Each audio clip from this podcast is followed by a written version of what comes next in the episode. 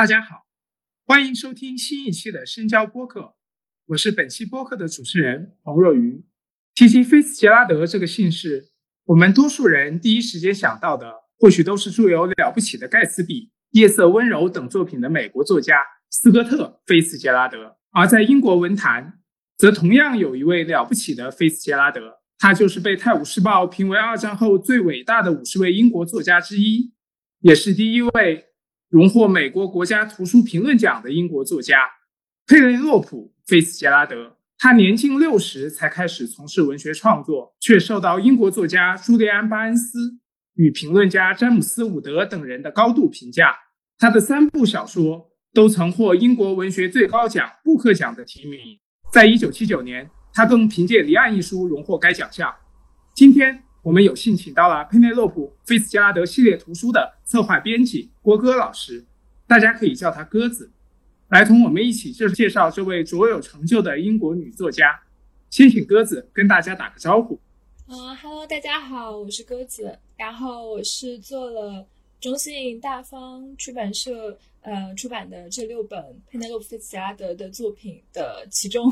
后四本的呃责编。另外还有两本是呃邱雨桐老师做的，呃很高兴今天可以跟大家来聊一聊这位呃可能鲜为人知，但是我内心十分钟爱的女作家佩内洛普·菲茨杰拉德。尽管在英国已经是一位颇具名气、荣誉等身的作家了，但在目前我们国内，她还处于一个鲜为人知的状态。那么他究竟是一位怎样的作家？他的写作风格是如何？他又何以能够被誉为是？二战后最伟大的五十位英国作家之一呢？能否先请鸽子为我们简单介绍一下这位作家的生平以及他的创作历程呢？好的，我其实是想从他的呃，我们用一个很淳朴的词“家庭出身”来开始讲，因为嗯，其实对他来说挺重要的。呃，我就叫她佩奶奶吧，我一般习惯叫她佩奶奶，因为她嗯六十岁，接近六十岁才真正开始文学创作嘛，所以留给大家的形象永远已经是一个老太太了。但其实她在她小时候，在她年轻的时候，她是出生于一个非常非常好的家庭，而且是知识分子家庭。她的祖父和外祖父都是主教，然后她的父亲是一个叫《Punch》的杂志的主编，母亲是牛津大学萨默维尔学院的最早一批的女女学生，后来他自己也是进入了这个学院。然后他的继母就是很多人可能会间接的知道，他继母是画小熊维尼的插画谢泼德的女儿，然后他的叔叔是密码学家，在二战中就是可以说是为呃打攻攻攻打德军做出了巨大的贡献的，所以就是全家都是非常高知的家庭，然后他自己从小就展露出很高的写作天赋，并且他呃我们刚才提到他在牛津念的大学。他在去大学之前，母亲就去世了，然后他去念了母亲当年去的学院。他在念大学的时候，就是呃学院里的风云人物，嗯，而且有金发辣妹的这么一个 呃，就是你想不到有一个金发辣妹的称号叫 The Blonde 呃 Bombshell。然后他比如说参加拼写比赛啊，然后包括在牛津的辩论社，都是有非常好的名次和非常响亮的名声。甚至于说，呃，到他们毕业的时候，好像是要做一个，就是让大家的学生去选，就呃情人节的时候选择说给哪一位女生写情诗，大多数的人都选择了他来写，所以就是可以说是非常顺风顺水的这么一个呃年轻年轻时代的人生，嗯，后面突然就开始急转直下，就是这个跟他的婚姻有关，嗯，她的丈夫也是她在牛津的同学。然后是呃学法律的，是一个嗯爱尔兰人，然后去参加了二战。二战中不知道发生了什么，但是呃战后有非常强烈的 PTSD，比如说听不得烟花，从梦中尖叫惊醒啊这样子。他们其实一辈子都是关系非常好的夫妇，嗯很甜蜜。丈夫才从战场回来的时候，那就去当了律师。他自己呢是在 BBC 有工作过一段时间。写广播剧本，她跟她丈夫一起办了一个文学杂志，叫做《The World Review》，也是口气很大的一个文学杂志啊。然后就是突然有一天，他们可能两个人都是非常不会理财或者是非常不会经营的人。突然有一天，就因为办这个杂志，然后欠下了高昂的债务。可能最后逃离他们住的地方的时候，就是家具都没有带。后来大家发现他们可能是因为连房租都没有付清就逃出来了，搬到搬出了伦敦，搬去了萨福克的 Southwold。从那个时候开始，费加德就开始教书。到后面六二年的时候，她的丈夫因为偷支票被律师协会开除，被取消律师资格，就没有办法继续当律师了。那整个家庭的收入就会锐减。当时他们就去，他做了好多工作，像是包括后来出现在他的呃书店这本书里面，就是有取自于他的亲身经历嘛。他去书店呃工作，然后包括也去学校给小朋友当老师，并且为了省钱，就是实际上是没有钱买房租房吧。他们还曾经住在呃泰晤士河上面的船屋里面，很逼仄，而且非常危险。他们的船沉了三次。他的很多手稿都不慎遗失了，那这段经历也会出现在他的作品离岸里面。他其实到这个时候，到传承，到呃住政府福利公屋的时候，都还没有开始写作，一直到了七一年，他才写了他的第一部作品，而且不是小说，是一个画家 Bernard Jones 的传记。在这个期间，他的父亲去世了，他这个时候写了他的第二部作品。呃，也是传记，是写呃叫做《The Knox Brothers》，是写他的父亲，然后包括他的叔叔，包括他的祖父，算是一个家庭式的传记吧，因为他们都是很值得记录的人。然后呃，是写这些呃他他的父辈吧，算是。然后直到一九七五年，他才发表了第一篇短篇小说，是一个鬼故事。呃，这个短篇小说目前都还没有译本，所以如果大家有兴趣，可以自己去搜英文版看看，叫《斧子》The Axe。然后这个时候，她的丈夫就已经身体很不好了，已经病重了。在丈夫缠绵病榻的时候，她才开始创作了她的第一部小说，叫《Golden Child》，呃，也是还没有没有译介成中文《金孩》。她曾经说，她写这个小说是为了给自己病榻上的丈夫提供娱乐。一九七五年的时候，她丈夫去世了，在那之后，她才真正开始了她的大规模的创作吧。然后我们一般会说，呃，T.F. 的创作。呃，是有一个分野，他的前期是像书店啊、呃离岸啊这些比较取自于他的亲亲亲身生活的作品，包括另外一部没有被译介的叫做《At Fides》，在弗雷德学校吧、学院吧这样子翻译吧。呃，然后后期的作品呢，是可以称为历史小说吧，都是把它放置在历史的某一个时期，而且地点也不再是一定在英国了。就包括呃已经出版的呃早春是在大革命之前的俄罗斯嘛，然后天使之门是在一战之前的剑桥，呃无辜是它有一个时间跨度的，然后主体的故事是发生在一九五几年的意大利这样子。最后，最后，他的一本《兰花》是发生在德国，而且是以兰花诗人诺瓦利斯为原版。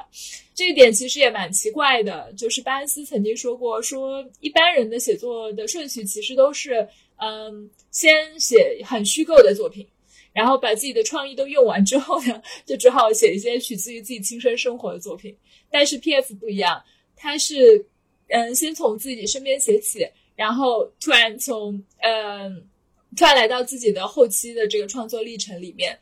呃，打破了自己原来的一些束缚吧，然后进入到更深更广的领域里面。然后里面其实比较有意思的一个，嗯，其实很之前也没有没有聊过，我也是最近才发现的一件事情，就是书店其实书店的开头是他在中国写的，P.F. 是来过一次中国的，他在一九七七年拿到他。呃，写他父辈的那个传记的预付稿酬之后，来中国旅行了两周。你想，一九七七年真的是非常早的时间，嗯，很少很少英国人可以参团来到中国。然后那次旅程其实也不太愉快。然后早上他在呃，就是其实就是在上海的饭店，嗯，醒得很早，但是由于被要求不可以单独出这个酒店，所以他只能就是早上起来开始写日记。写完日记，时间还没有到，他就开始创作，开始写书店。所以书店的开头是在上海的一家酒店写的，并且，呃，他的第一版的呃开头的第一句话是 “Experience aren't given us to be got over, otherwise they would hardly be experienced.。”就是你可以感觉到他非常的受罪在这个旅程里面，所以写出这样的话。当然最后他这句话改掉了，但是整个的开头还是比较大的程度保留了当时他在上海写的那个开头。呃，关于 P.F. 还有很重要的一件事情，就是很出人意料的，他在他的第二本小说创作，也就是《离岸》的时候，就拿到了布克奖。可能有的人一辈子写了很多本书都没有拿到布克奖，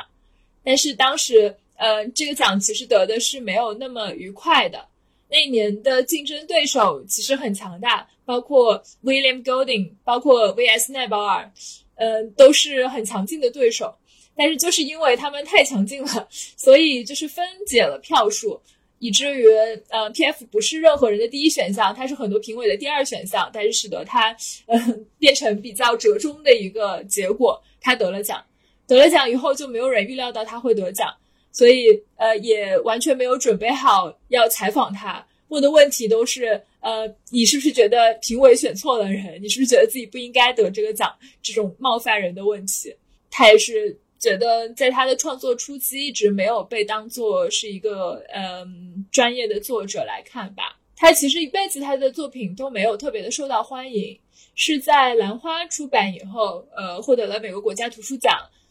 可能在那个之后，他的状况才稍微好一些。然后他在贫困交加的时候也非常的有创意。他曾经用嗯茶包染头发，然后就是当你像我一样熟悉这个老奶奶佩奶奶之后，你会觉得这个是非常像他的一种做法。你再也想不到任何第二个做这件事情比他更适合的人了。哦，还有一个，他曾经呃为了帮他的女儿修剪草坪，呃是。拉了一一头小羊过来吃草，你也会觉得这种办法只有他能想到。嗯，包括他因为一直以来都是一个老太太了，就是从他成名以来，所以呃，在面对很多记者采访他的时候，他都嗯碰到不想回答的问题，他可能就打毛线，或者是假装睡着。就是如果你看很多那种英国电影的话，会觉得这个就是典型的英国老太太的形象，甚至非常 cliche。但是就很成功，然后就后来你再看到他的采访，现在留下来的采访，呃，他其实是很少很少谈论自己，然后解读自己的作品，或者是呃讲他作品中的技法，好像就没怎么看到这方面的信息。但是他的技法其实是很高超的，差不多就是这些吧。先讲到这里。刚刚谈到朱利安·巴恩斯，他评论佩洛普说，他的小说很特别的一点是，他是一开始。倾向于写作跟自身经历相关的呃小说作品，到后期他开始逐渐转向了历史传记。班斯认为，呃，这是一个特例。他觉得说，作家好像一般都比较倾向于在挥霍或者是消耗完自己的想象力之后，再从自身出发，呃，寻找相似或者相近的呃题材进行创作。但是我听到这里的时候，我觉得纳布科夫有一段话。可能与佩洛普的这种，呃，写作方面的考量有较为紧密的联系。纳博科夫他创作的第一部小说叫《玛丽》，就是根据他的自身经历所写作的。他说过这样一段话，他说：“初次进行创作的人具有把自己的经历写进作品的强烈倾向。他把自己或者一个替代者放进他的第一部小说中。这样做，与其说是由于现成题材的吸引力。”不如说是为了摆脱自我后，可以去轻装从事更美好的事情。我觉得佩内罗普或许就跟纳博科夫的这种写作观念相对比较一致。他们更加倾向于说，在一开始先把自己拥有强烈共鸣的、跟自身的经历或者是命运遭际相关的东西，先一鼓作气的表达出来。这个样子，他们就能够以更加轻盈的姿态。或者说更加专注的一个精神，去转而面向他们感兴趣的，虽然不属于他们所熟悉的，但是他们有足够兴趣的领域去开拓，去进行呃新的创作与新的尝试。不知道各自你是怎么看的呢？我觉得这是一个很有趣的说法，然后我之前没有想到过。呃，但是但是又有一个显而易见的矛盾是，他在创作这些跟自己亲身相关的小说之前，他其实是写了呃两两本传记嘛，刚才有提到，所以你就会觉得说，对，就是就是他如果要摆脱真实的 他就他有可能一开始就直接进行这些创作了。包括他后面后他后期好像嗯，他好像有说过说要从自己的生活出发，但是要远离自己的生活，就是 这个也比较对对比较适适适合呃用来形容他后期的小说吧。另外我还想到一个不知道相不相干的问题啦，就是嗯会有的。会有的批评家会认为，他开始写作的时间，因为一直都在聚集在他身上的一个问题是，他为什么要等到这么晚才写，对不对？呃，他这么早就 有这样创作的才能了，然后他呃，甚至很早就是杂志的编辑，然后这个问题也是。没有真正被解答过的一个问题，因为他他没有做出回复，你就 大家只能有一些猜测，大家就可能猜测说，呃，那他的生活太忙了，他需要独自拉扯三个孩子，丈夫又不争气，是不是 还要照顾丈夫？但呃，还有另外一个猜测是跟他父亲有关的，就是他可能从小出生在一个那么那么每个人都感觉不停的在出书，非常有文化的家庭里面，他其实是有来自父辈的压力的。包括他的第二本书就是写他的父辈嘛，那么他其实是真正等到他父亲去世之后才开始呃真正的文学创作的，会不会是父亲的缺席就使得他豁免掉了这么一种压力，然后可能可以开始呃正视自己的生活啊，然后呃开始从自己身边写起，我不知道是不是这样。然后另外就是呃其实刚刚没有谈到，因为我不是特别懂这一块，就是。呃，因为他之前提到他的祖父和外祖父都是主教嘛，但是应该是呃，应该是新教吧。然后呃，他的到了他，所以他其实是非常宗教的一个家庭。然后到了他父辈这一辈就已经开始反叛。他有的呃，因为当时经历的时代其实是很像他在《天使之门》里面写的，恰好是一个科学去动摇了神学的这么一个时代嘛。然后他的叔叔可能有的就。嗯，开始动摇对宗教的信仰了，然后有的可能就进入了别的教派，所以在这一点上，就是我我相信对他的影响也是非常大的。他可能一辈子都是一个虔诚的教徒，但是他又是在一个，他又是非常呃接受了新式教育的，是懂得科学的人，然后他在此之间要找到一个容容身之所，也会有一直有这方面的挣扎。我不知道会不会落在他呃选择写作的时间上。佩内洛普的这个说法。但还挺像王国维在《人间词话》里讲的：“夫关乎宇宙人生，须得入乎其内，又须出乎其外。”啊，二者的观点还是蛮相近的。哦，这个形容很有意思。我觉得这样的成长环境可能也导致了佩内罗普小说那种独特的幽默感。这个小说就给人一种打了你一记闷棍一般的幽默。你就觉得这这是啥？然后你就会觉得对他的。他的主主人公啊，就是常常是这种呃，既敏感又迟钝的人，你会觉得他有这样一些特点，包括他有一些嗯。其实我看你的提纲里面有谈到女权的问题嘛，然后女性主义的问题嘛，其实我我觉得还还挺有意思的，但是很难讲好。但是既然讲到幽默感，我觉得他的幽默感其实是非常女性主义的一种幽默感，就是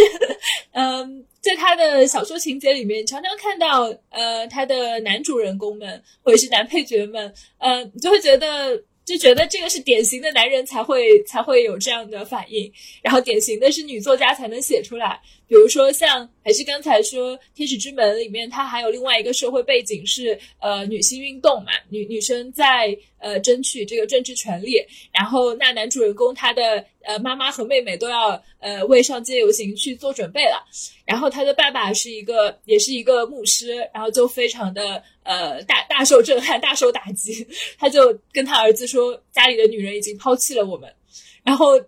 男主就说没有呀，为什么这么说啦？呃，他们只是在忙他们自己的事情。然后他爸爸说，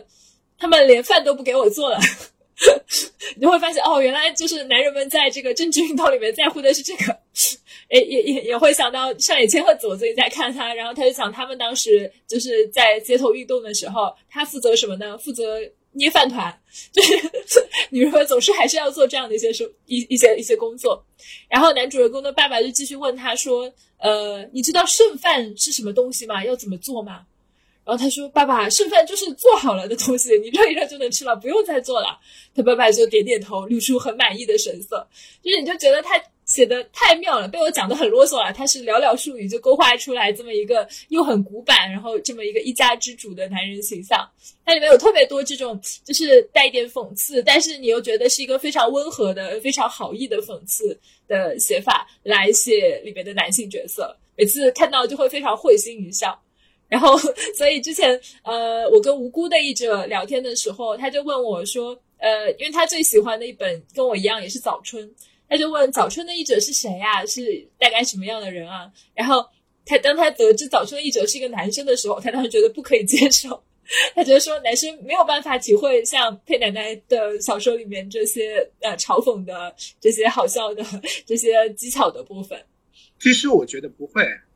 因为我作为男性读者，我觉得佩奶奶笔下的男性人物形象还是挺有趣的。我觉得他笔下的男性人物形象吧。都多多少少带有一些笨拙的喜感，当然，他肯定是非常直观的刻画了，呃，这些男性人物形象上的缺憾与不完美，但他却用的是一种非常温和，甚至是非常幽默的口吻去叙说的，那让我们在看到这些人物的缺憾与不完美的同时，又不仅止于这些缺点，还能够发现他们身上一些俏皮而可爱的地方。但，你觉得他们人不坏，他们只是不擅长。处理他们的人生会会有很强的。其实，呃，我最近又我我我现在在一个文学杂志工作嘛，然后呃，这个杂志它前段时间引进了 P.F 的另外两篇短篇小说。然后其中一篇，它就是呃，它它的历史架架构也很有意思。它是英国人在新西兰，因为那个时候穷人都都会跑到新西兰去嘛，就有一大片荒地了。然后呃，它里面的主要情节就是写这个主人公的夫妇呃生生产的故事。然后因为那边非常非常荒，邻居其实是只有一位，也在很远，也也也在有一段距离的地方。然后他在生孩子的那一天晚上呢，邻居就跑来做客了。然后男主人公就去跟邻居说啊，今天招待不了你，我太太在在生育呢。然后邻居就说，你的意思是我今天没有饭吃了吗？就非常直，但是你觉得，嗯，他就是一个怪人，你不会觉得他很讨厌，你就觉得，嗯，typish man，呃，哎，这个是德语嘛？英语是不是应该念 typical man？就觉得是非常典型的这种迟钝的男人的表现。说到人物塑造这方面，我觉得佩内罗普小说。它跟通常小说相比较的话，它有一个非常特殊的一点。一般来说，小说它会习惯以事件串联人物，在事件的它的那个堆叠或者递进中渐次展开对人物的铺陈与塑造。就我们经常看到的是一个事件先出来，然后呃人物逐渐的那个粉墨登场，然后再通过这些人物。经历不同的事件，将不同的事件与人物结合在一起，它由之形成了一条很明确的叙事线。但佩内罗普的小说，它就显得更常通过人物，它去串联事件。他的作品段落，它往往是围绕着对人物的叙说，他先有的人物，再一点点去还原或连接起跟这个人物相关的事件。所以要具体来说的话，我觉得在他的小说里面。跟一般小说是以事件为主、人物为辅有所区隔，他的小说是以人物为主、事件为辅。就比起叙事来说，我觉得他更重视说这个事件中的人，或者说这个人他经历了什么样的事。首先，他是一个怎么样的人；其次，他会面临或者是经受哪样的一些事件的一些变化，以及他最终会产生就人物本身的命运。会随之发生一个怎么样的变化？你可以具体讲一个例子吗？就拿书店来说吧。啊，书店是我读的佩内罗普的第一本小说。我觉得很特别的就是，他首先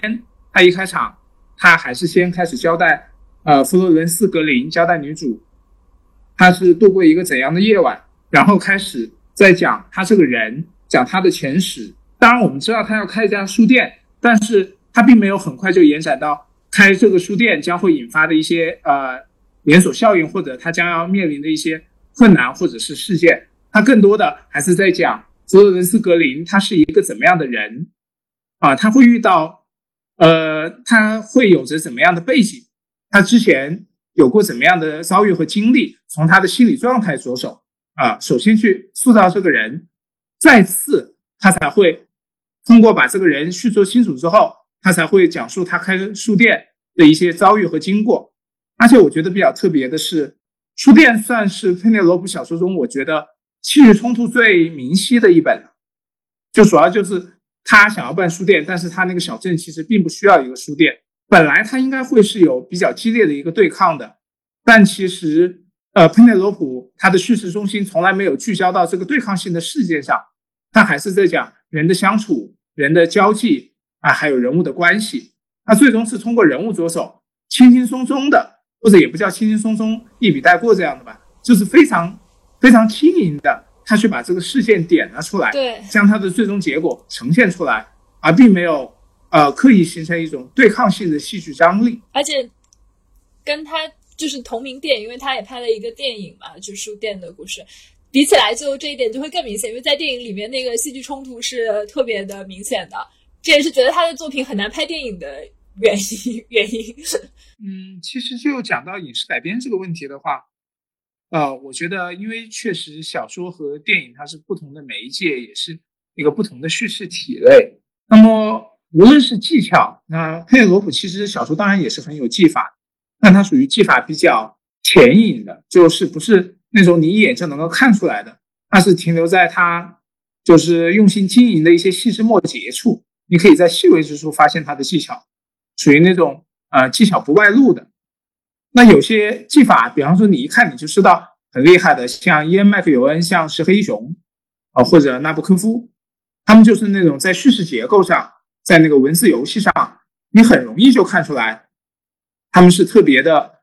呃，具备一定的叙述技巧的。但其实他们的作品被改编成影视之后，其实也不是很好改，而且改编。似乎通常都没有他们的原作要更成功。这也就是说，无论是就是说他使用的技巧多多寡，或者是技巧高低，啊，或者是他是更显露一些，还是更内敛一些，影视作品它其实都很难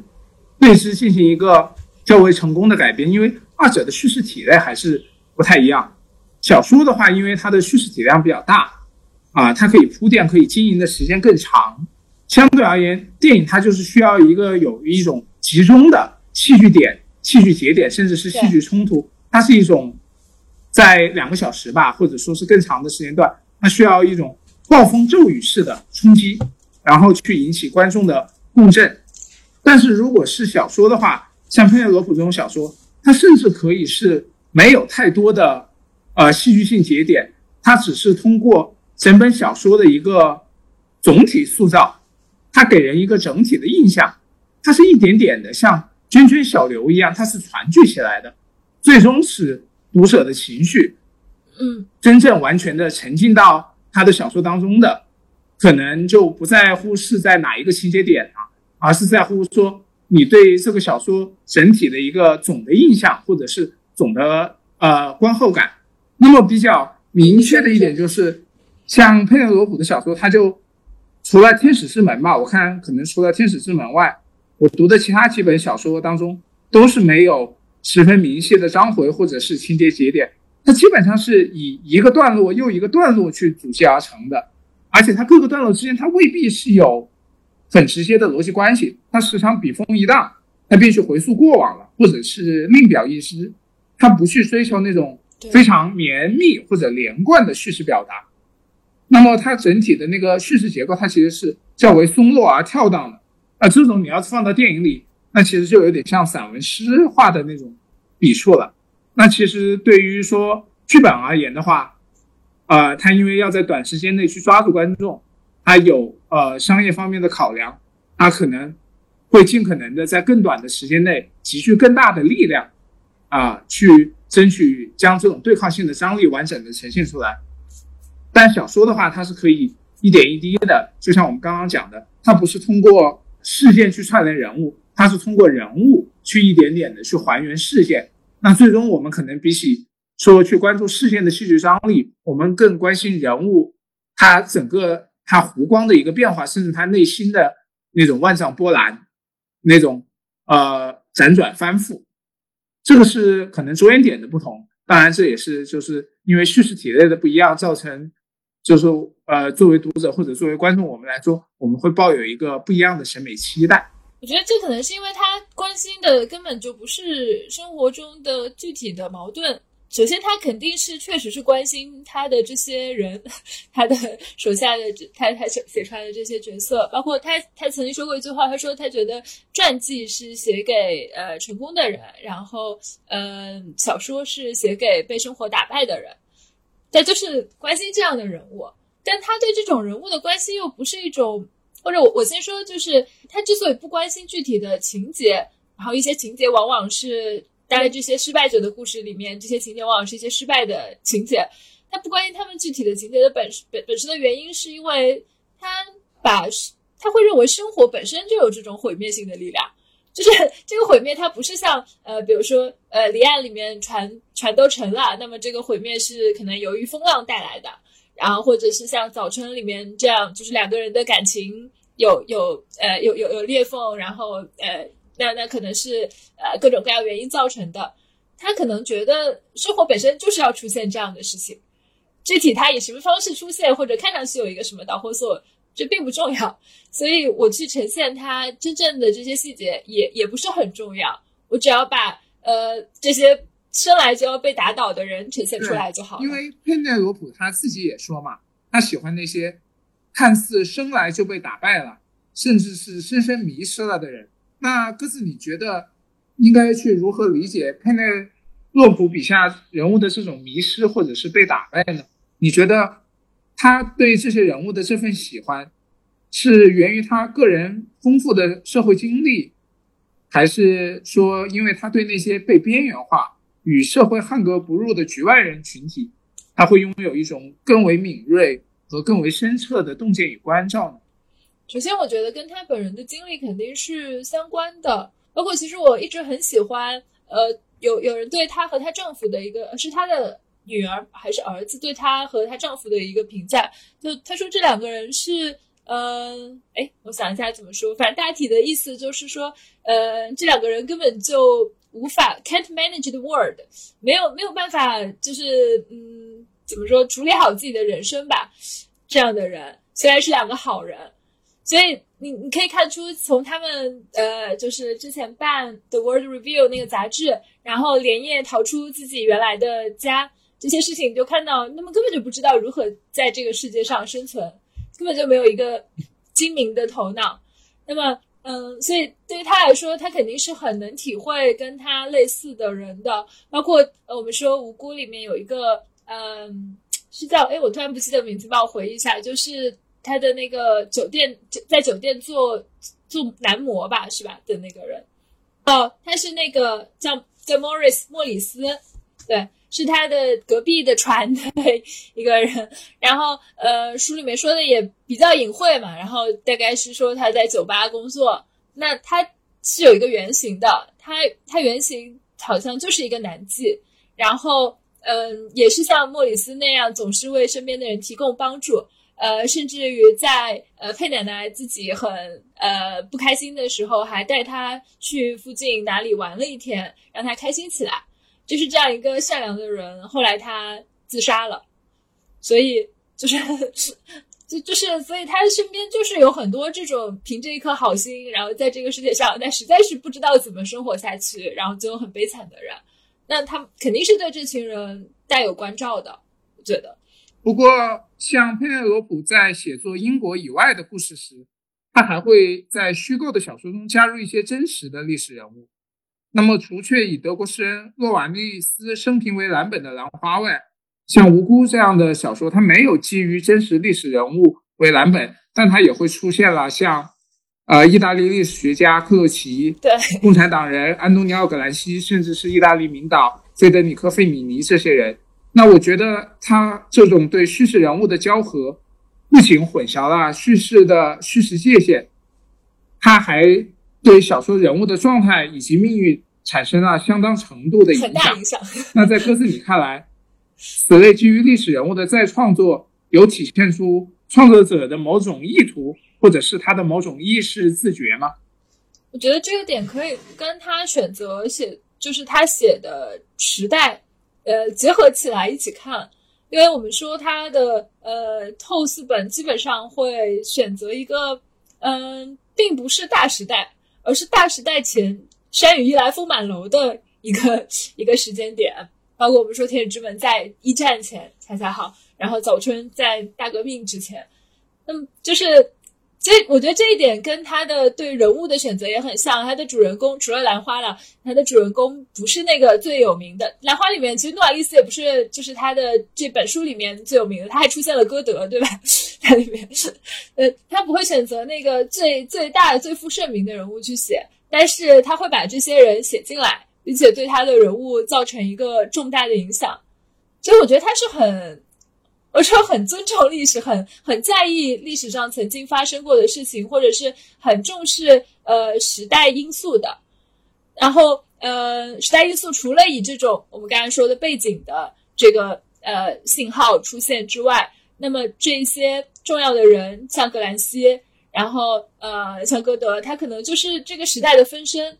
他就是代表这个时代在这个故事里面出场，这样会比你单单纯纯去描述，因为它并不会写到那个大时代发生的那个点，它并不会真正写到呃大革命，但是它会写到在那之前已经开始有风声了，已经开始外国的呃商人都要撤退回国了，不能继续在俄国做生意了之类的事情。我觉得他一直是着眼在这样一个微妙的呃。界限上 这样一个呃像门一样，不是里面也不是外面的地方，它就是呃书写门那个东西本身。真实历史人物的加入，可能也是为了强化那个时代背景的真实质感吧，因为它后面四本小说也都是依托着大的一个历史时代背景而写的。比方说《早春》的话，如果我不是知道佩内洛普他是一个英国作家，呃，单从他的那个。对小说文字的氛围，还有那种场景的营造和描写上来看，我会觉得这纯然就是一个俄国文学白银时代作家的手笔。他的对时代环境历史的那种把握非常非常的精确，因为包括他的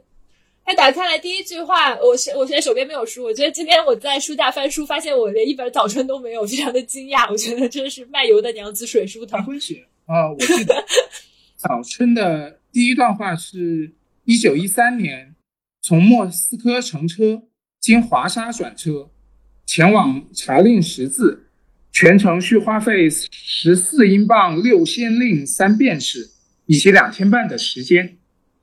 对，这个是他从一本就是类似于我们现在 就是那种穷游的手册上面抄下来的原话。那就是做了非常非常多的大量的历史考据工作，搜集了特别多的资料，然后把它们消化在自己那里，所以也不会显得很掉书袋，你不会发现这一点。但是它的细节全部都是可靠的。对我曾经看过一个呃，好像是在美国做俄罗斯文学研究的教授给早春写的书评，然后因为他应该本人就是。可能是俄罗斯裔的吧，还是怎么样？反正非常了解俄罗斯了。他说他从头到尾看，就是只有两，只找到两处纰漏，就是可能有两个地点它并不是相邻的，但是里面写到开过去非常快。然后其他就是没有任何的 bug，他觉得非常的厉害。你有没有发现他特别喜欢写一些呃有自己奇怪习惯和惯例的机构和社区？比如说像《天使之门》里面的这个 Angel 这个学院，然后像《离岸》里面的船民。对，然后包括没有被译介的那个《Human Voice》，呃，人类之声里面，他是写 BBC 的，所以那那个也是他早期的作品，也是取材他的亲亲亲生活。因为他总是有这么一个，呃，就是普通人，但是又不那么普通，他又是整整个要服从一些呃奇怪的奇怪的惯例的这么一个。一个社区，我觉得他对于这一部分的兴趣特别大，包括那个呃，我想起来，比如说早春，他实际上也写了一个，虽然虽然没有群像出来，但是男主人公是在俄国做生意的英国人嘛，嗯，他也有构建出整个印厂的生态出来，就是我觉得他对这这一点是很有兴趣的，而且他又是那种我们刚才有讲到他的考据非常的厉害，他的细节上。做的非常的棒，所以它是完全可以还原出一个，嗯，一个行业或者是一个小的团体，像离岸里面的这么一个团体的，呃，你你说共同共同体记忆也好，所以这可能就关涉到另外一个话题，可能就是说我们刚才也有提到说，佩内洛普的小说，我觉得它是关于人物串联事件的，但佩内洛普小说中的他主要人物，他也并非是秉持始终不二事、贯穿纸一人的一种传统叙事的书写方式。嗯，他小说中的主要人物更像是一个放射点，由之辐射到不同位面，从而形成一个群像塑造。故此，他的小说我觉得又有几分类似巴尔扎克那种人间喜剧似的社会观察的全新视角。对，那么，鸽子，你认为佩恩洛普他是一位着眼于社会层面的创作者吗？他会比较青睐于个体的悲欢沉浮，还是说他会更为侧重书写一个群体乃至一个阶层的共同体记忆呢？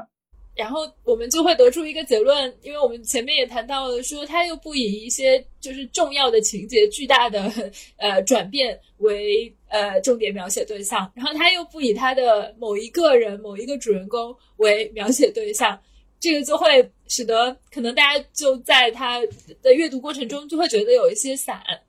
然后就会有的时候，嗯，我不知道，就是所以我们一直觉得他对他的读者是非常的信任的。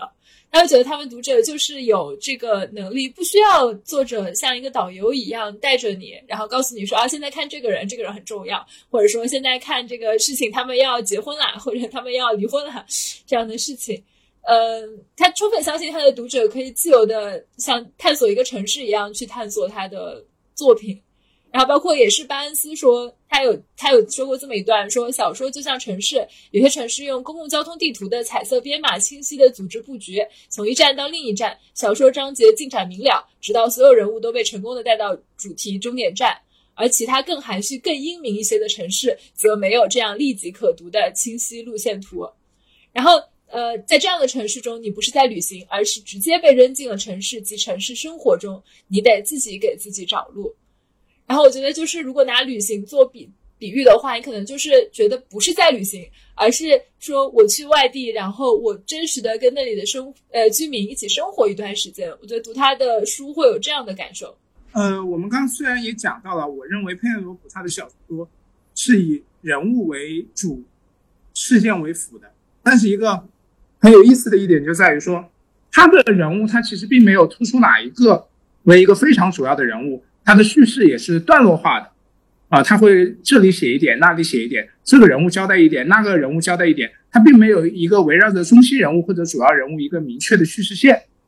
往下继续进行下去，它更多的像是以这个主要人物为一个中心点，呈现一种放射性的叙事，由这个点牵托起一个社群或者说是一个完整的群像。我会觉得这是一个其实挺现代的写法。补充一个，他呃当年读书的时候，因为读的也是英文系嘛，实际上就是等于读文学嘛。然后当时他们好像都不愿意去上呃就是当代文学课。他说，因为我们不不要学当代文学，我们要创造当代文学，就口气很大。然后他果然就创造了当代文学。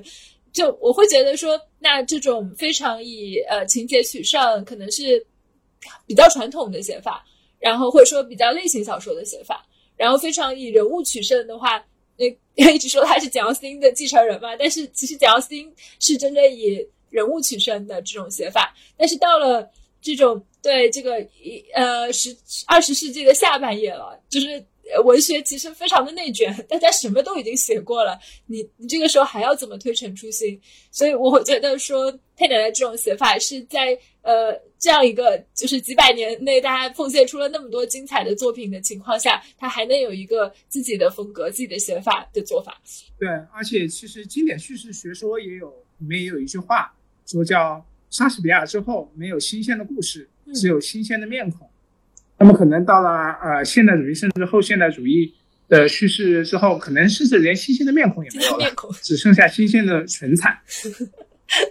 但是我们其实也可以看到说，就。呃，跟佩内洛普一样，同为英国女作家的拜厄特，他就觉得佩内洛普他会是那个非常接近简奥斯汀的文学继承人，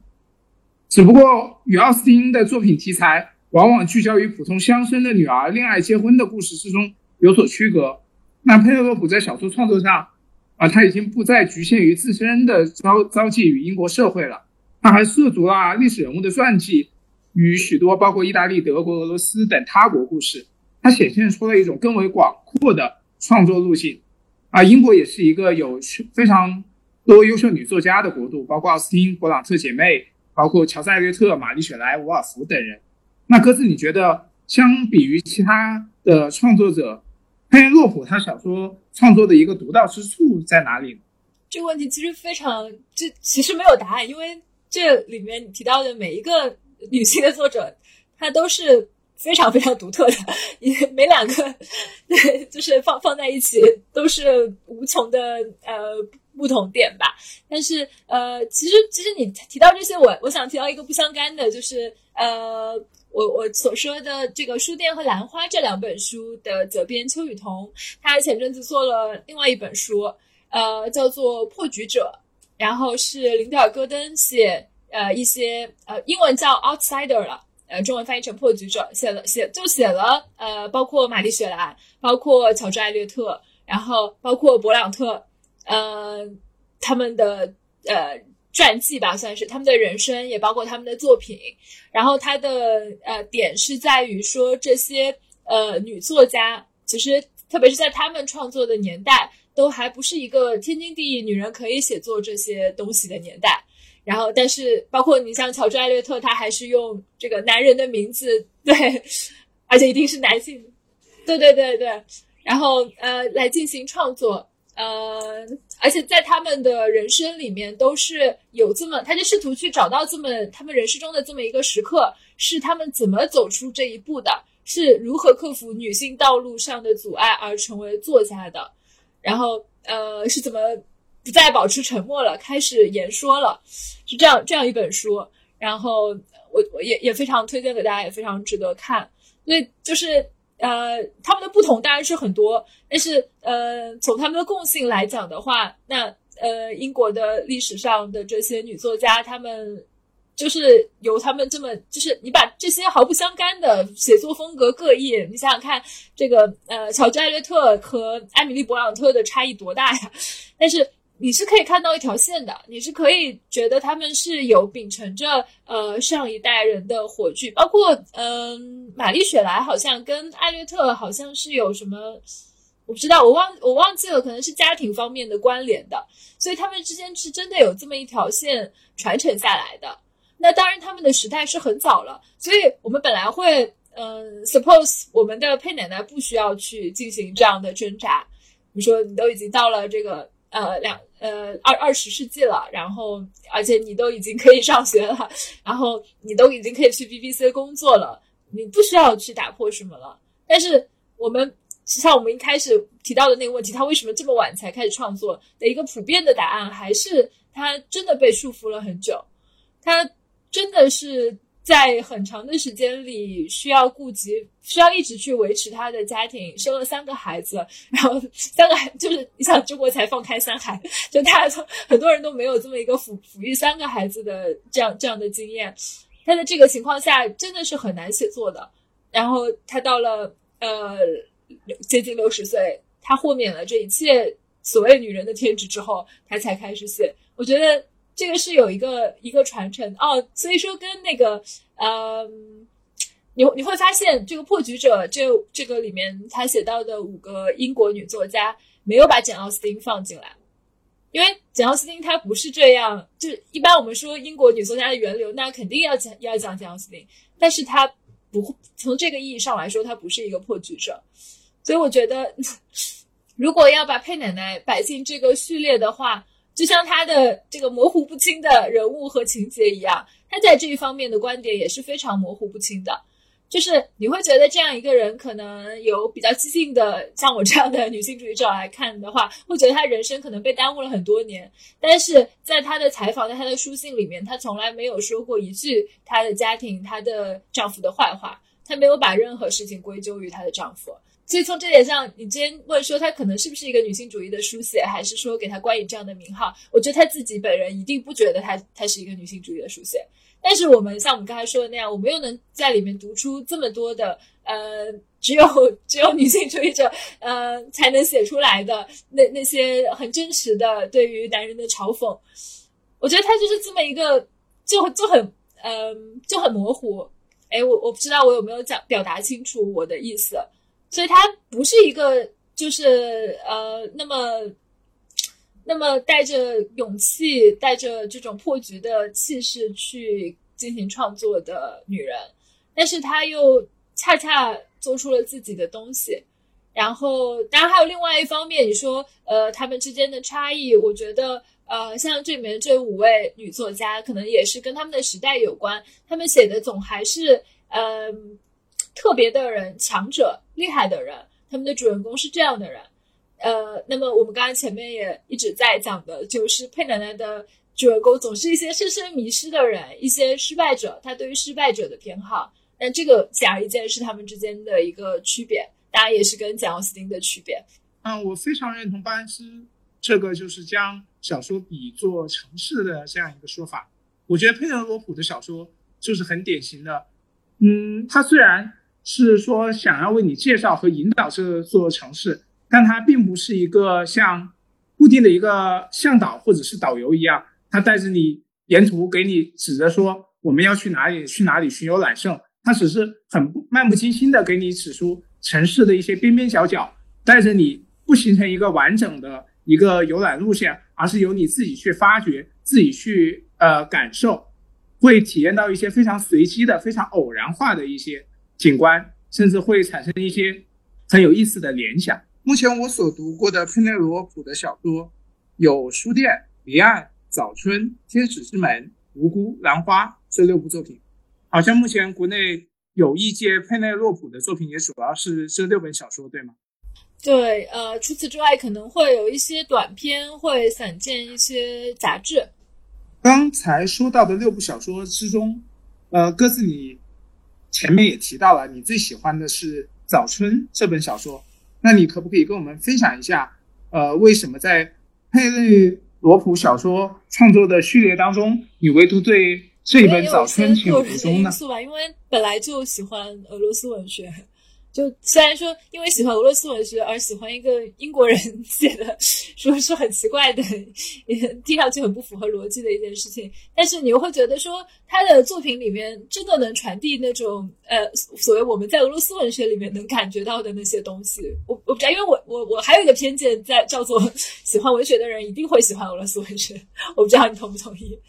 非常同意，因为我也非常喜欢俄罗斯文学。对。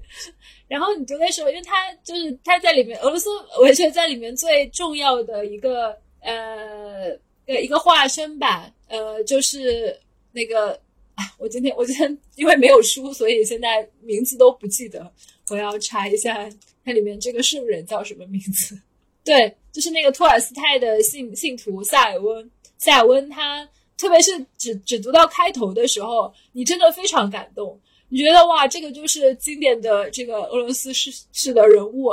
这个完全放下了自己，然后完全就他每一句话，你都觉得这个就是可能呃，多斯耶夫斯基哪篇小说里面的一个人物讲过的，可以拿进去摆摆进去，毫无违和感，就是就是有这种感觉。然后，所以在一个英国作家创作小说中读到如此醇厚的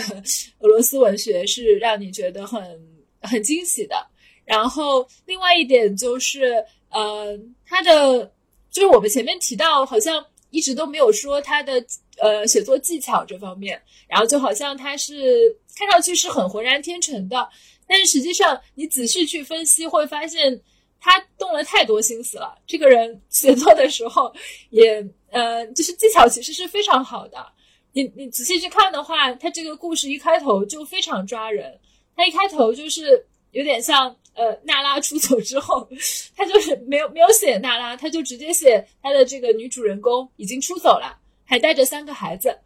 结果三个孩子又被抛弃了，然后你也不知道怎么了，然后你就，呃，这个这个妻子为什么走，怎么去哪去了哪里，然后什么时候才回来，到底要不要他的孩子了，到底他们的婚姻能不能继续，这些问题中间就是都突然被抽空了，就是等于一直吊着你。然后直到就是结尾的时候才揭晓，然后你就觉得就是会被他会被这个问题吊着一直看，但是你又好像直接被抛开了。嗯，他根本没有在写这样的事情，就写说为了给妻子这个出走善后，他的主人公 Frank 就得做好多事情，周旋于所有的人中间，忙忙碌碌，然后很多事情还做不成，然后吃了很多苦，然后这点也是我觉得非常妙的。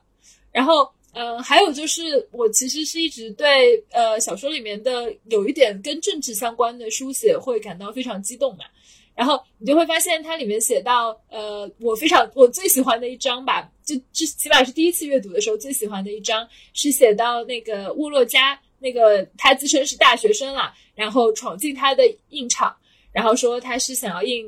可能是想要印一点革命小报的。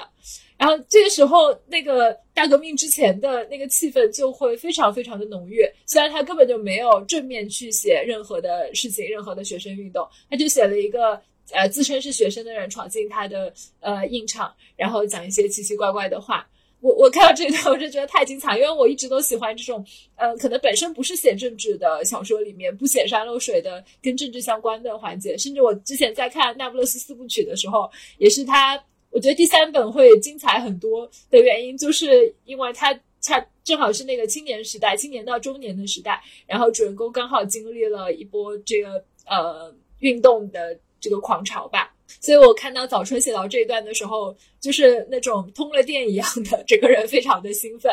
但是你又会发现啊，这里会有一个小剧透，就是呃，你觉得这是一个政治问题，后面你才发现。哇，原来根本不是他要写的，他怎么会是一个去写政治的人？他要写的就是还是人的生活本身，包括就像《无辜》里面一样，他虽然花那么多的笔墨直接写了葛兰西这个人，但是他根本就不是为了讲这个社会怎么样，这个信仰怎么样，他还是为了塑造男主人公这个角色，然后以及写他身边的其他的配角，然后去呃写他们的生活，所以就是你的这个兴奋。又会一点点就是转化成别的东西，然后这个是让我觉得特别妙的地方。还有最后一点就是可能跟我个人当时是编辑啊，其实现在也是编辑，只是不是图书编辑有关。就是我会一直对整个出版包括印刷的历史感兴趣。然后早春恰恰在这一方面，呃，佩奶奶下了极大的功夫。然后他写的，因为主人公就是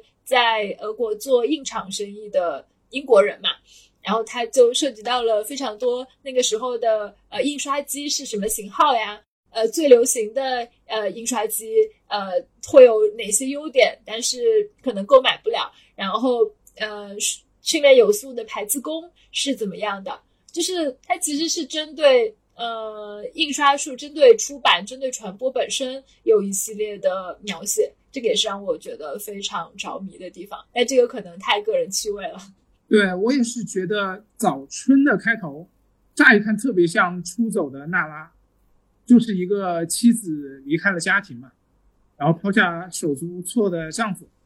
哎，但是看到后面，呃，尤其是看到车站那一部分，哎，又觉得很不同，很不一样，因为那小小孩最后又被寄放在车站了，猛然又令人这种场景又令人想到，就是离家出走结果未遂的托尔斯泰，就托尔托尔斯泰也是。他一个人待在呃车站那里嘛，也是离开了家，但待在车站还没有走成，他最后好像就那个病死在那个车站。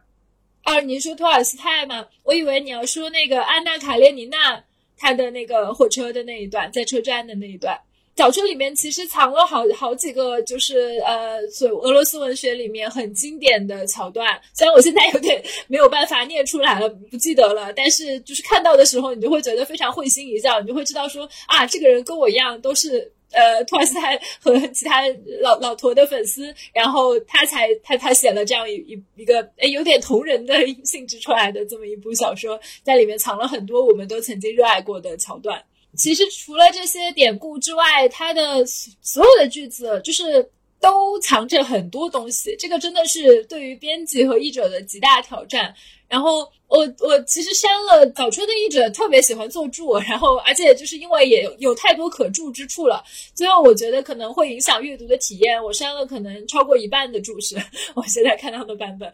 然后嗯，但是这个也可以说明他真的就是每每一句话背后都有十句话，所以他的书都很薄嘛。然后我也知道他佩奶奶在写作的这个过程中，好像每次都是呃每一版每每每每一个每一稿都会删减，然后最后删到不能再删为止。这个也是我们觉得他的行文特别特别简洁的原因。但是里面又藏了非常多的东西，然后众多的语言游戏啊什么的，所以其实他是非常富有技术的，但是又藏得很自然。对他也很像那个迷影的青年导演啊，作品中随处可以就是发现潜藏着对大师的戏仿与致敬。嗯，顺便问一句，为什么要删那么多注呢？因为我觉得有的时候很多注它对书的内容本身也是一种很好的补完。这个其实就是其其实是编辑的考虑吧，因为不同的编辑会有不同的看法。然后我和 另外一些编辑可能比较呃比较认同的一种看法是，如果是传记的话，呃可以多做注，但是小说的话要确保读者的流畅性，尽量不要打断读者在这其中的阅读，特别是呃佩奶奶是一个如此相信他的读者的作者，然后那我也要相信这些读者，我。不不把他们注出来，但是可能你就是如果读者想要去了解的话，会自己查，或者我不注出来，但是你已经可以通过上下文来 get 到这一点了，或者是尽量用翻译去替代做注，这样子的话会使得它作为一个文学小说的呃这个质地会更好，而不是作为一个文献。虽然呃佩奶奶在背后查了那么大量的文献，但是她也是以尽量自然的形式把它贯穿进来。然后，另外就是我的那个译者真的什么都好，但是他真的就是一个很完备、很完备的人。然后我有的时候觉得说不需要这么完备。那么你，因为他确实做了非常非常多的功夫。然后我就跟他说：“那你把这些可以放到你的豆瓣上去，你你列上去。如果真的感兴趣的读者的话，他可以去查。然后如果不想要看这些的读者的话，那他不必在书上看到这些。”嗯，那谈到就是。编辑和翻译这里的话，我也有一个比较好奇的点，因为佩内罗普他是以文风简约，而且是对他的那个英语语言有创造性贡献而闻名英国文坛的。那么就是想请问各自，你们在就是编辑以及翻译的过程中，有没有存在一些疑难或者是转译方面的困难？就是可以想试举一例分享给我们听一听。我要想一想，因为呃，确实时间过去一段时间了。然后，首先我我其实想说的一件事情是，呃，翻译佩内洛菲在费茨拉德是一个特别吃力不讨好的事情。我会发现他的每一个译本其实都有很多人骂嘛，而且这个情况不只是在中文世界出现。我之前去查了他的呃，在日本的出版情况，然后好像是只出版过离岸还是。怎么样？就是离岸当时是得了布克奖，立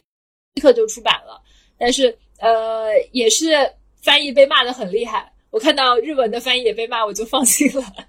就是觉得呃，真的很不好译的一个作者。有的时候，我想想看，特别是他会在呃，我我现在可能举不出来具体的例子，因为手边没有书，但是我记得他在早春里面其实有反复用同样的一个呃表达。然后，呃，可能中间跨越了好几章，但是，呃，你翻译的时候可能会不太注意。然后，当时我就跟译者就是指出来说，那他中间虽然跨章，但这个是因为那个表达还有点特殊。然后，我觉得他把这两个地方连缀在一起，他肯定是有他的用意的。然后，我们就在那边想啊想啊，要怎么样才可以同时顾及这两两处的翻译，把它翻译成一样的。然后最近我不是呃，我刚刚提到说，我现在在工作的那个文学杂志也发了一篇他的短篇小说嘛。然后那篇短篇小说的标题就在他的很短的内文里面又出现了四次，然后每一次都是，就是呃不同的用法嘛，就是你会在中文里面翻译成不同的话。然后我当时也很纠结，说要怎么样才能让读者知道这都是同样一个词反复在文中出现，然后同样一个意象在，就是在这这这个呃小说里面像是幽灵一样，呃反反复复非常神秘，就是常常会碰到这样的一些问题。然后我现在在打开我之前提到的跟呃早春的译者沟通翻译商榷的那个石墨文档。我们当时写了，哦，三三万三万一千八百个字，就是讨论里面所有的翻译问题。后来我还把这个这个这个文档做成了一个小册子，然后在这个因为这个译者在武汉嘛，当他来上海做活动的时候，然后打印出来送给了他，就是 就好像是完结了一个我们的就是很长很长时段的一个事情。那我这里还有一个小问题，因为你刚刚也谈到了，呃，你所在的文学杂志还有收录两篇佩内洛普·菲斯杰拉德的短篇小说，那就想请问你一下，你觉得他的短篇小说跟他的长篇小说比起来，写作风格上会有什么差异或者变化吗？因为你之前也提到了，他其实第一篇写作的小说是一个鬼故事，好像跟他现有的长篇作品。还有一定的区隔。不，你不觉得鬼故事特别他吗？就是，就是呃，那个《天使之门》里面就有一个鬼故事呀。对，这个恰恰就是他喜欢的东西。只不过短篇小说可能只能截取其中一个面，因为它就是很短嘛，它只能是一个鬼故事，不能是一个嵌套了鬼故事的什么什么东西。然后包括呃，最近在杂志上面发的这两篇，它也是非常非常短。就其实我们读到的像《离岸》这种说是长篇，其实都不能算，它只有五千词，它其实是一个中篇嘛，它就是很简洁，所以写不长。所以他的短篇小说就更短。然后像我们最近发的那篇，它翻译成中文就只有两千字吧，大概。但是也是意涵非常的丰富，我拿到以后几乎读了，读了五五六遍吧，起码就是，呃，每一遍都会发现哦，原来我上面还忽略了这么一个细节，就真的。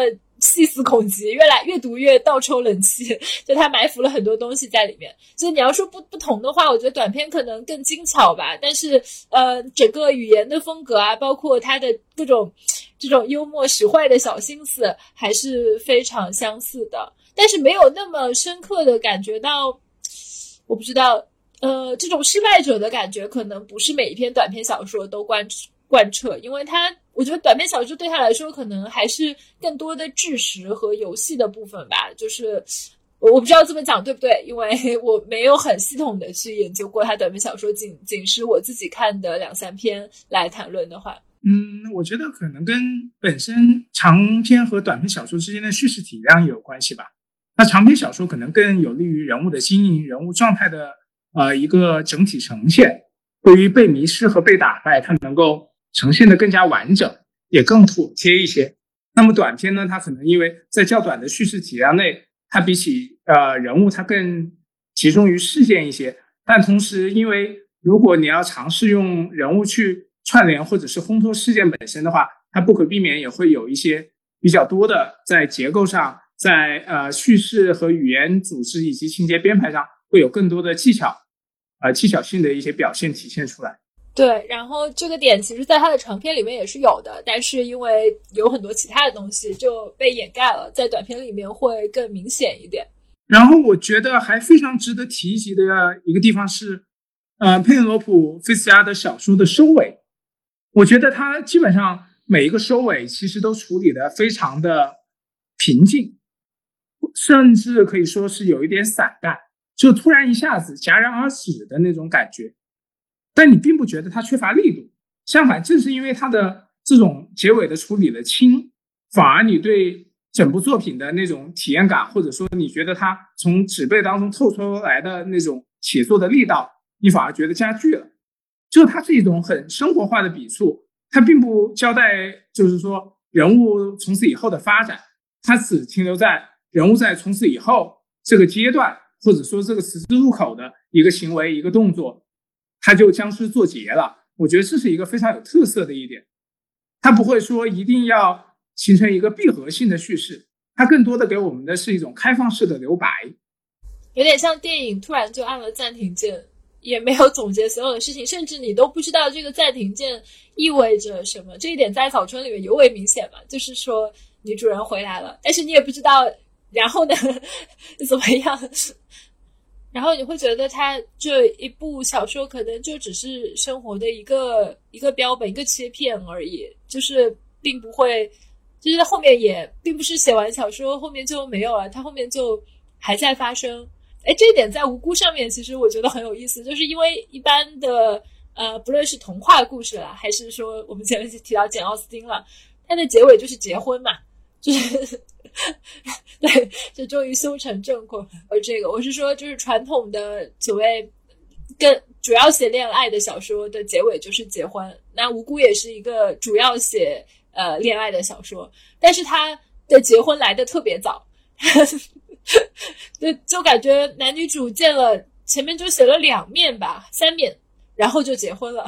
不知道怎么突然就发展成这样了。然后后面大大段的情节其实是结婚之后的情节，这个就也是我们刚才说非常当代了，因为传统的叙事不会往后写的，结婚之后的人我们就不关注了，但他恰恰会关注到这些部分。然后对你刚才说的那个呃形容也是在这本里面也是特别明显，就是一个闪念，然后你也不知道说他究竟第二天有没有去，当然可能是去了，或者说去了以后怎么样。那就到这里就结束了，但是你好像也不会觉得很抱怨，不会觉得说那他没有把他的故事交代清楚，因为你也接受了这样的，呃事实，就是他不是要讲这样一个故事给你。但我可以问你，你比如说刚开始看第一本的时候，你这种感觉怎么样？你会你会感觉不好吗？你会感觉啊，这到底是就因为比如说我第一遍看呃无辜的时候，然后我看到男女主人公发生关系那一段。我当时是非常懵的，因为他就是不写这个过程，他不写他们恋爱的过程，他只写他们不和的过程。嗯，我其实不会觉得有什么不适，因为我读的佩内罗普·菲斯加德的第一本小说是他的《书店》，就书店》呃，第一个也算是他所有小说中就是故事线还有整个的那个戏剧冲突以及矛盾最为清晰的一部了。再一个是，我觉得他的结尾给的非常好，他就是写嘛，因为。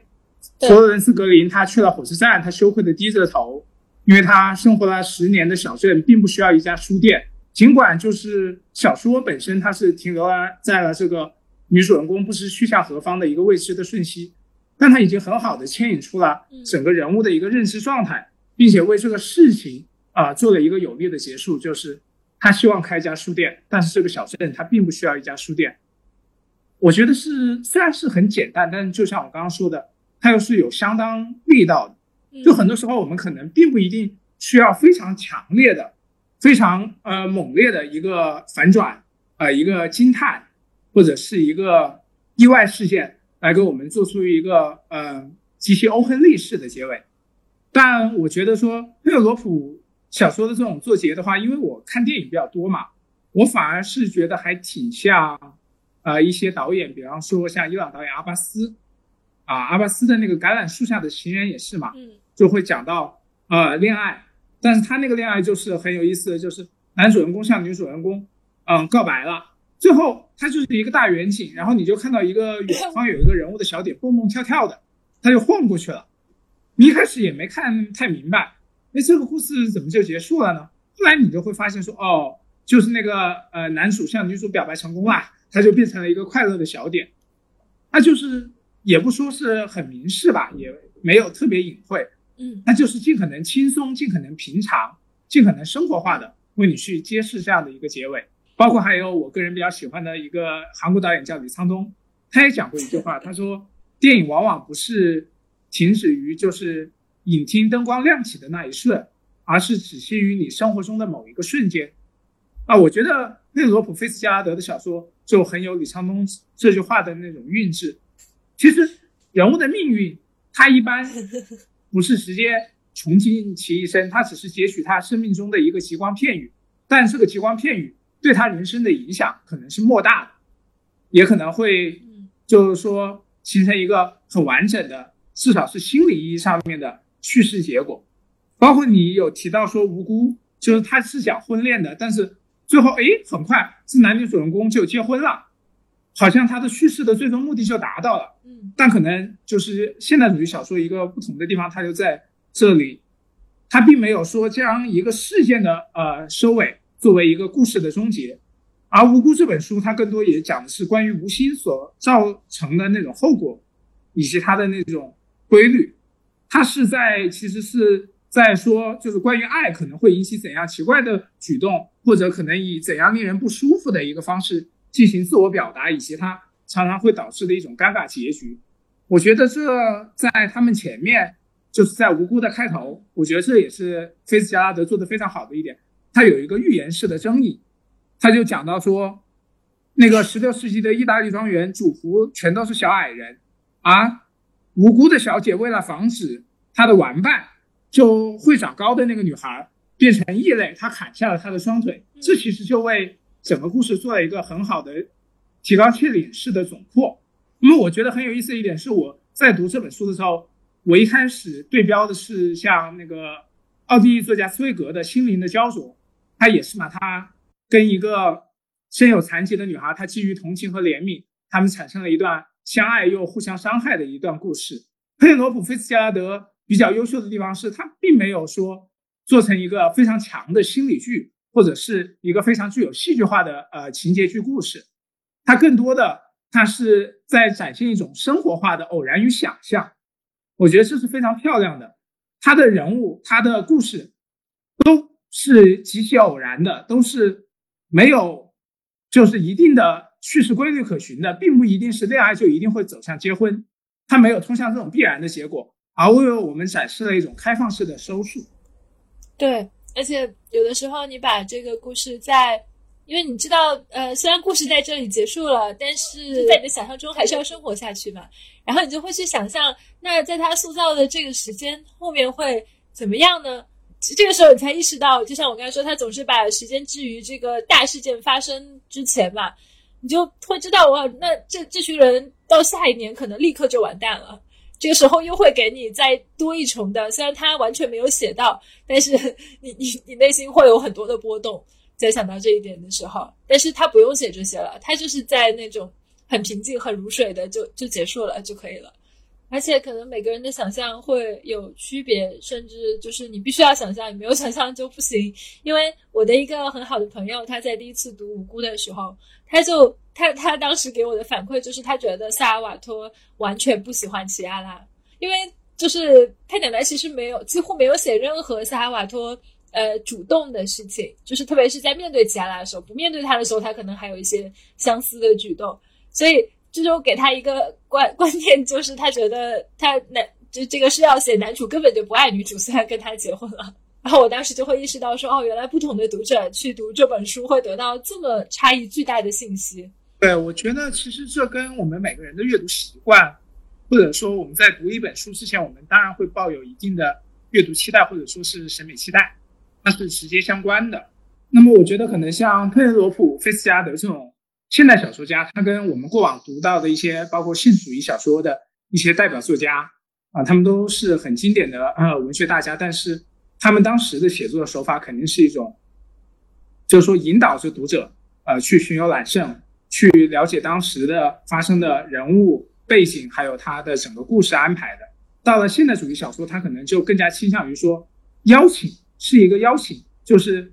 邀请读者跟作者一起进行一次共谋，进行一场共同创作。就他并不会直接告诉你说，我们应该去知道什么，我们应该去了解哪个人，或者是呃对这个事情有一个什么基本的立场以及判断。他更多的是将这种空间留给了，或者说是一种留白的想象，留给了读者自己去进行寻觅。一千个人当然就会有一千个哈姆雷特。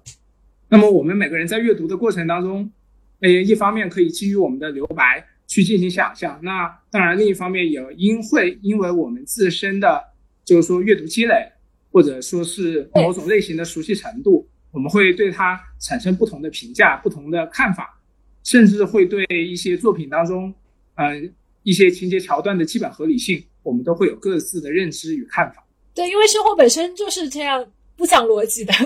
包括可能很多人看到最后，为什么男主人公突然就要自杀？但其实这个埋了很久的伏笔，而且那把枪在开头就写到了啊，这个就是那个著名的定律嘛。如果第一幕的时候出现一把枪，你后面一定要让他想。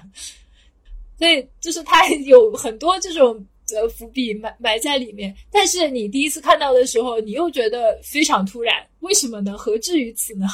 就会有这种感觉。所以可能一个呃被传统的比较传统的小说创作培训出来的读者，他就真的不那么快的能够接受佩奶奶的风格。但如果你是像佩奶奶一样，你读过他读过的书，然后你经历了他之前的这些呃文学风潮的话，你就会觉得哦，那到他这一步是非常有呃非常有技术的，然后也是非常有自己的创造的。嗯，那我们最后还可以再做一个分享。就鸽子，你最近有读到呃你个人比较喜欢的小说吗？或者是你自己私人有没有呃比较心仪的那种书单，私人书单，可以跟我们大家进行一个简单的分享。我想想，因为没有准备这个问题。但如果是小说的话，我其实最近一直在读图森的小说，就是让·菲利普·图森。我不知道你有没有读过他？他他是对一个尚在人世的法国 法国作家，然后他在国内的出版也是非常的。奇怪，就是这点，这这段可能要要剪掉，好像在吐槽人家的出版方一样。其实不是啦，就是呃，他的书可能还不太好买，因为印的不是很多，然后又曾经有一个小风潮吧，所以就是都被抢的差不多了。所以我甚至是去图书馆借书来看的。然后他的作品其实跟刚才我们谈到的有一点是有点像的，就是他也没有真正的情节。当然了，我觉得就是写到了当今的，就是这么这么当代的小说家，已经不再会是那种有强烈情节的小说家了。一般来说，然后也是可能，呃，比如说他有一篇，呃，一开头就是花了非常长的笔墨，然后写两个人，哎，什么在家里，哎，我我我有点记不得了，家里就起火了，然后去救火什么的，就是。但是看上去也非常的平淡，然后嗯，好像更多是由人物来串联的，而且他也很喜欢写别的国家。哎，现在想起来，就是我最近在看的这本土森的《逃离》，呃，是写是是是设定在日本和中国的。他作为一个法国人，然后他的主角也都是法国人，法国人在日本，法国人在中国，嗯，然后。就也是非常生活化的质地，然后有一有很多句子，嗯，你不知道他要表达什么，但是你读的时候你觉得真妙呀。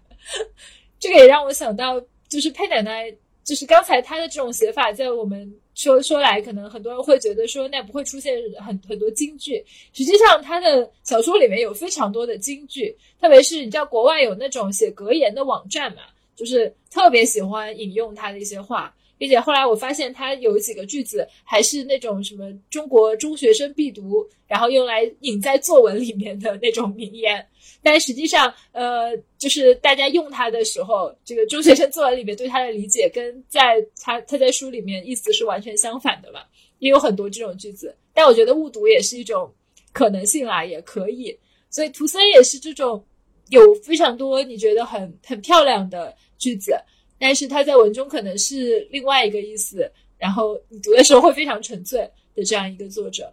然后，嗯，除了我觉得图森真的很难用语言传达，就是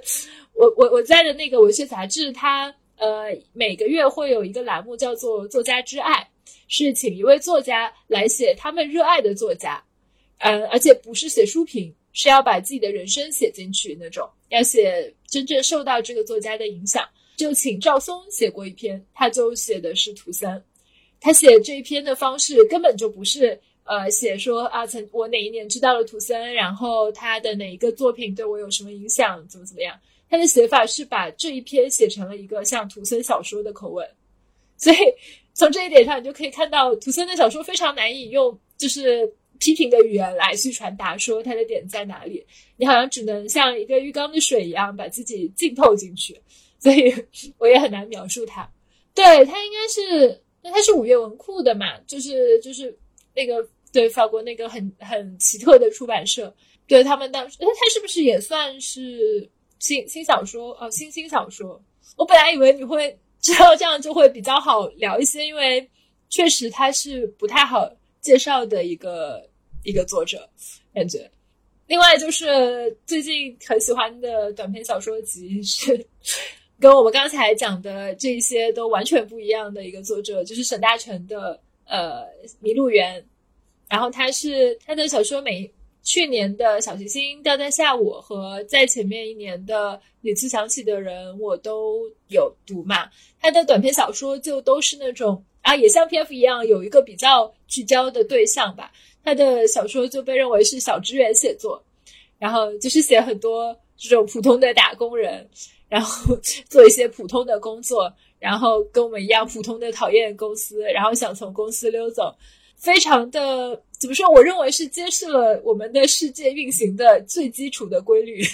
因为世界最基础的运行就是靠这些小职员在运行的。所以他的短篇小说也是让我屡屡觉得有非常呃揭露现实，但是现实中都被大家忽略的部分，非常的精妙，推荐大家去看。